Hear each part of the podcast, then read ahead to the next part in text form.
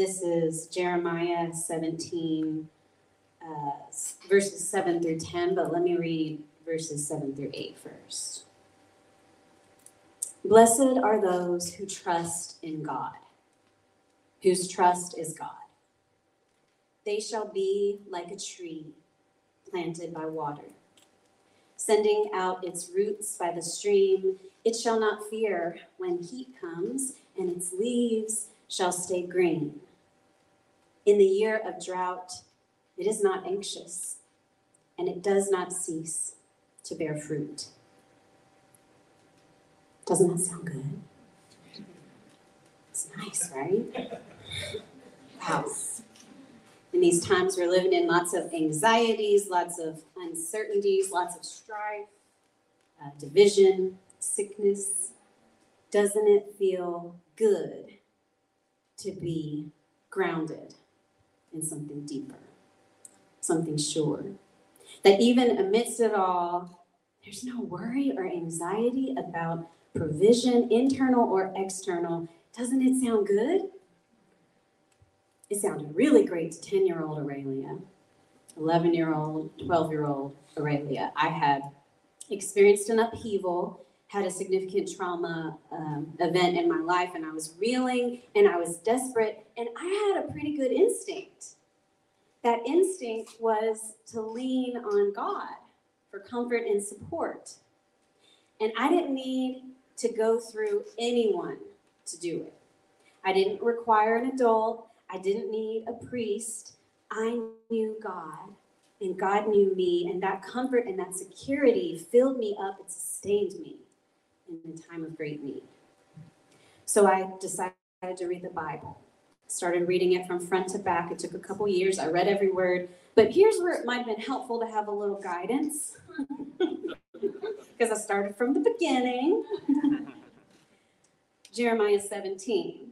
We read verses 7 and 8. And I remember reading them as a kid, and amidst that upheaval, those words were so comforting to me. They gave me hope and reassurance. And so I clung to them. I clung to them, sorry, but I also clung to rest. Let me read verses 9 and 10.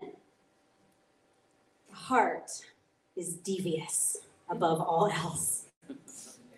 It is perverse who can understand it?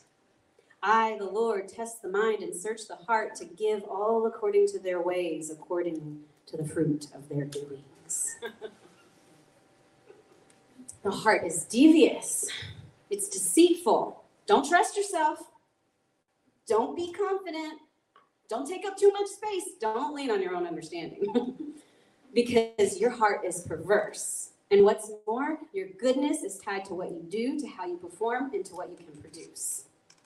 This is the message that little Aurelia, reeling from trauma, absorbed. And that message was reaffirmed to me in the youth groups I entered into, in the college ministry context where I deepened and strengthened my faith. Maybe you can relate. The message was that my heart was not to be trusted, and the way my heart played out in everyday life was through my emotions so my emotions, often in relationship with my instincts, should be considered suspicious. And the irony is that entering into this kind of faith, shifting from the Catholicism of my childhood and into this evangelical framework, the very nature of salvation suddenly changed. Suddenly it was all very heavy handed and micromanaged. So instead of acknowledging the sanctification that I had experienced over the course of my life, meaning this continual forming, continual growth, this day in, day out divine presence within me and around me, suddenly what mattered was one moment could I point to it? If I couldn't point to it, my salvation was questionable. How could one identify that one moment? Well, it would have been one of high emotion where your heart speaks to you. God speaks to you, and you are compelled to be saved. So, right there in that moment, you give your life over to God, and poof, voila, you're saved. From what, I wonder now? Burning? Judgment? Exclusion? But after that one intense filled, emotion filled moment, don't trust your emotions anymore. Don't trust your heart. Don't trust yourself. You need to listen to these other people, these adults, these pastors, these men, these leaders. You can't be trusted. Swallow what they feed you. Over time, I learned to listen to their interpretations, instructions, and theological lenses at all costs. I came to depend on external guidance, certainty, and prescriptions, and this became my groundwork for my faith paradigm. So then what? I turn around one day and I realize I'm a person who second guesses myself all the time. I'm indecisive, I'm uncertain, I'm a person who has had good ideas, but no practice in allowing them to depart from my lips or my fingertips. I'm a person who's not in touch with my God given creativity. I had allowed myself to believe creative things were reserved for only a select few. I'm disconnected from my instincts, from what my body tries to tell me if I'm tired or if I don't feel good or if I'm overdone. So, the result of trusting someone else and following their faith blueprint, the result is that I don't even know how to listen to my own self, my own spirit. This has caused me so much harm because from it, I developed an unhealthy faith, which took root and spread out within me. I have a feeling I'm not the only one. I wish I could go back and tell little Aurelia, it's not true. Your heart isn't deceitful. You're worthy of trust. You've got good ideas, you're creative, your instincts are worth your undivided attention, and you are good without having anything to prove. Yeah. Father Rohr has said, Of course, we were made in the image of God, but it's equally true that the image, that our image of God creates us. My unhealthy image of God harmed me. Instead of nurturing the truth of Imago Dei within me, it shrunk me, made me small, and kept me weak. But eventually, hallelujah, I rejected that belief. I was able to let go of harmful images of God that also harmed me but it didn't take long to realize that it wasn't enough to burn down and dismantle. Deconstruction wasn't enough. Reimagining was in order. And I needed to embody an alternative because my body, my habits, and my rhythms still remembered, still reflected the indoctrination of the heart is deceitful. I still operated from that foundation, even as I verbally rejected it. And so I needed more. I needed something else, something solid, something true. You wonder why I talk about Imago Dei as much as I do, because it saved me. Now, this is salvation I can get behind. A healthy theology that doesn't seek to harm, but prioritizes our wellness, our thriving, our utter goodness a theology that says you are made in the image of God. You. God's Spirit lives within you. Your heart isn't deceitful. That's ridiculous. God is in your heart. Spirit is within you. Trust it. Trust yourself. So many of us don't know where or how to find God anymore.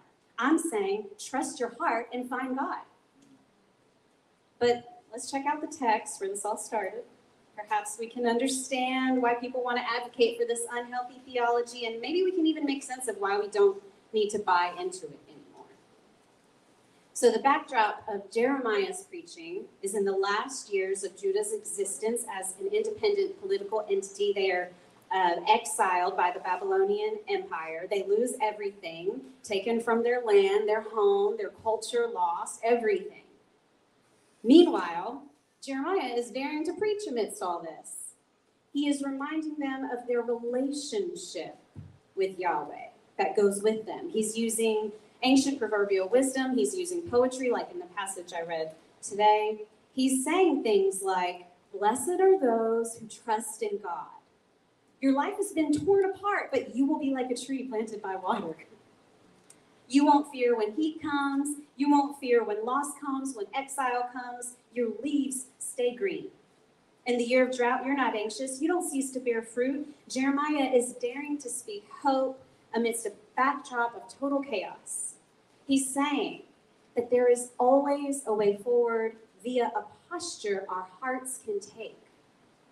Because what happens when we are in chaos? Can you draw from any chaos lately?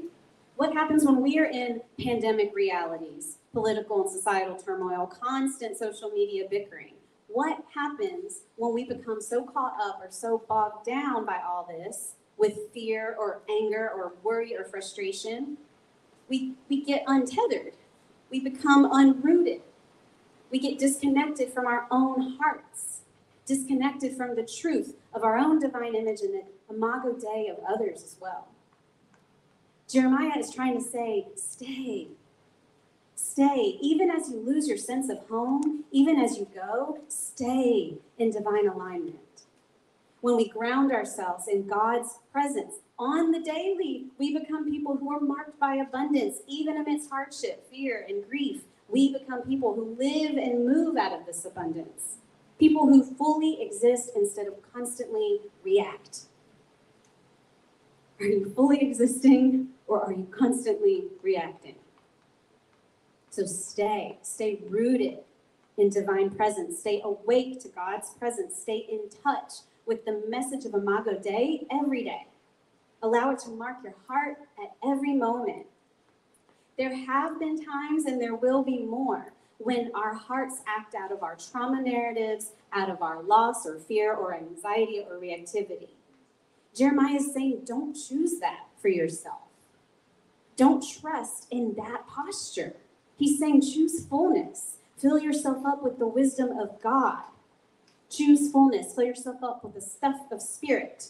Choose fullness because divine presence in your life will be revealed by the state of your own heart. And you can trust it. You can be grounded.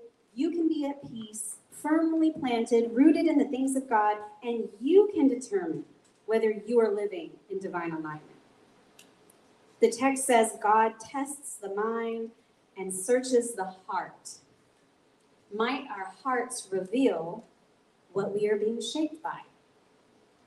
I think so. So what? So tend to the things of faith. Though we don't always understand or find the answers we seek, we hold on tight. We don't give up on tending to the things of faith. We practice trusting our own spirit so that we can figure out where we find grounding and where we feel rooted. Because where you, in your own beautiful uniqueness, find steadiness in this world is where you experience divine presence. This discovery is yours alone. And my guess is it feels a lot like peace, like joy, like freedom from fear, like abundance amidst drought, hope amidst the shitstorms of life. Sorry, kids. the heart is deceitful. Who can understand it? Who can have clarity? God, divine presence. That's what the text says. Well, guess what? God is in you. Wake up to what is already true. Your heart is not deceitful. In fact, you were made in the image of God. Now tend to that image, little one.